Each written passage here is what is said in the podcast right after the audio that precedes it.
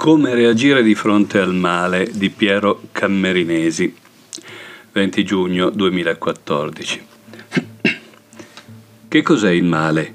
Cosa rappresenta da un punto di vista umano e spirituale come reagire al male che vediamo intorno a noi, che subiamo da parte dei poteri oscuri che cercano di schiavizzare le coscienze? Di fronte alla questione cui la vita ci pone continuamente dell'esistenza del male e della nostra possibile reazione o non reazione, si aprono vari scenari che vanno dalla percezione del male come fatto univoco, esistente solo sul piano terreno, il male è male, non c'è del bene in esso, va comunque combattuto e contrastato, al male come fatto biunivoco, il male sul piano spirituale e il male sul piano fisico sono differenti e anche il male sul piano fisico non è che male necessario per sviluppare un bene più alto. La prima percezione si rivolge solo al piano terrestre ed è ed al regno degli effetti che potremmo definirla materialista. A quella percezione del male che evoca vendetta occhio per occhio, punizione, condanna, morte. Non c'è riscatto a questa percezione del male. È il male pre-cristiano, il male che non può venire redento. Se il Cristo non avesse ben illustrato con il suo disegnare simboli sulla, spa- sulla, sabbia, con un bastoncino in occasione della mancata lapidazione dell'adultera, come il male sì resti scritto nell'etere della terra e si trasformi in karma, ma attraverso il potere dello spirito quello stesso karma possa poi trasformarsi in potere di redenzione, potremmo vivere solo la prima parte delle due percezioni del male l'azione del Cristo ci rivela che il male che ho fatto all'altro lo dovrò compensare, io vorrò compensare, ma il male che ho fatto a me stesso nel fare male all'altro, ostacolando la mia evoluzione, quello potrà tornare bene. La seconda percezione del male si rivolge sì al piano terrestre, ma prevalentemente a quello spirituale, al regno degli effetti, ma soprattutto a quello delle cause, e potremmo definirla mistica. È quella percezione del male che evoca l'inevitabilità del male, del dolore, la necessità del destino, la compassione del Buddha, ma non l'amore del Cristo. Il male è solo un bene non ancora realizzato, un bene in progress Mentre la prima percezione spinge all'attività estrema, all'azione punitiva violenta, la seconda induce all'accettazione, all'atarassia, alla passività. Esiste una terza via? Credo di sì. Personalmente ritengo sia necessario equilibrare queste due percezioni mantenendo l'equilibrio tra materialismo e misticismo, un equilibrio che vediamo compromesso continuamente nel corso della nostra vita, addirittura più volte nel corso di ogni giornata a causa dell'azione indebita dell'anima sulla coscienza, dell'astrale sull'io. Ritengo che il nostro compito, in particolare di coloro che si definiscono cercatori di verità, sia quello di districare la matassa della realtà, di cercare la verità nei, dei fatti partendo dai fatti esteriori, ma non limitandosi ad essi. La verità vi renderà liberi se ci riferiamo ad esempio al male che vediamo trionfare nella nostra società, l'oppressione, gli inganni del potere, le ingiustizie sociali, la fame il dolore provocati da guerre e avidità umane, in numerosissime occasioni Rudolf Steiner evidenziò quanto sia importante smascherare i complotti e gli inganni esercitati dal potere che si manifestano nella storia dei popoli. In particolare nei due volumi Il karma della menzogna, opera Omnia 173-174, egli mostra con assoluta evidenza che non basta che ci chiudiamo nella nostra stanzetta a meditare, ma dobbiamo anche voler conoscere il reale, smascherarne le menzogne, agire nel pensare, nel sentire e nel volere per rettificare. Siamo immersi in una policroma molteplicità con cui dobbiamo fare i conti anche se a volte preferiremmo rifugiarci in un indifferenziato nirvana dove qualcuno ci sussurra all'orecchio che gli opposti sono tutti reali e che tanto siamo schiavi e sempre lo saremo. Ma un tale assunto contraddirebbe in toto il senso della scienza dello spirito se diamo valore a liberarci interiormente, l'opus di filosofia della libertà, rettificando e trasformando ogni singola non verità del nostro essere individuale, dobbiamo dare altrettanta importanza alla rettifica delle menzogne della società e all'operare per una liberazione esteriore dell'umanità. È vero che l'effimero non è che simbolo, ma il nostro compito è quello di trovare la verità anche nell'effimero, altrimenti non saremmo incarnati, non ne avremmo più bisogno. Se lo siamo, come lo siamo, dobbiamo agire su ambedue i piani e non diversamente da come abbiamo aspettato anni o decenni per vedere i risultati del nostro lavoro interiore, dobbiamo accettare di aspettare secoli perché il nostro intervento di oggi possa dare i suoi frutti. Il fatto di non vederli nell'arco della nostra esistenza, di questa nostra esistenza, non significa che non ci saranno e che siamo autorizzati alla passiva accettazione della menzogna che ci incalza da ogni lato.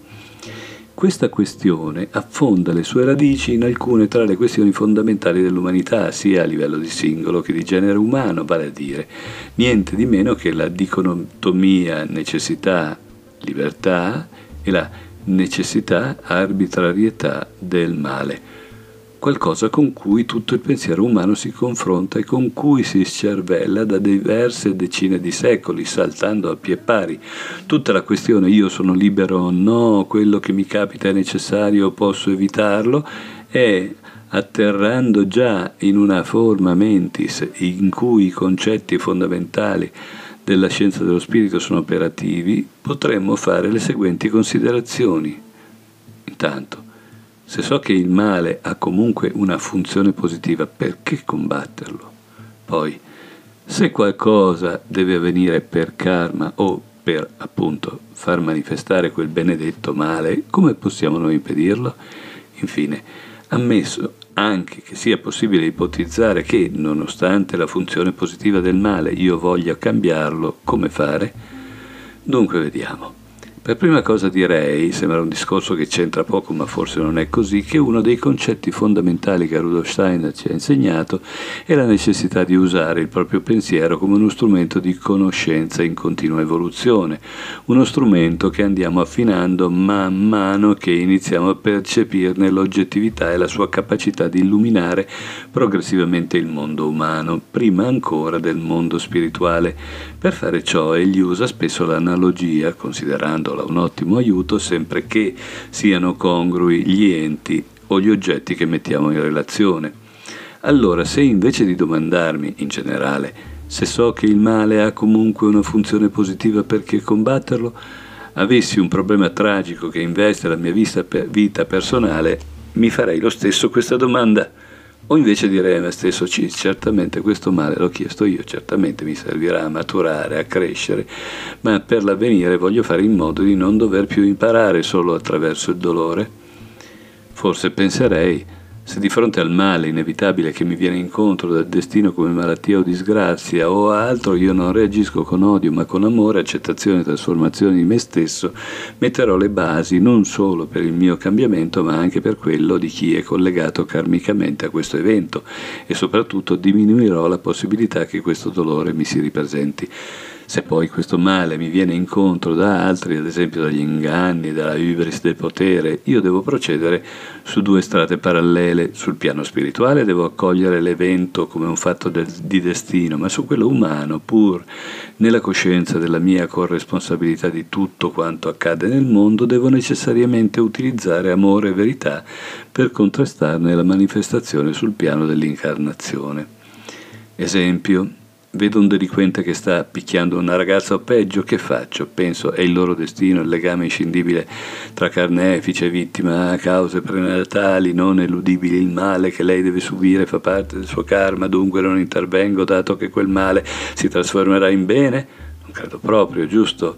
Il mio amore altruismo mi spingerà a cercare di impedire quel male e la mia verità, manifestare ciò che è giusto, mi spingerà a chiamare altri, la polizia i carabinieri, giusto?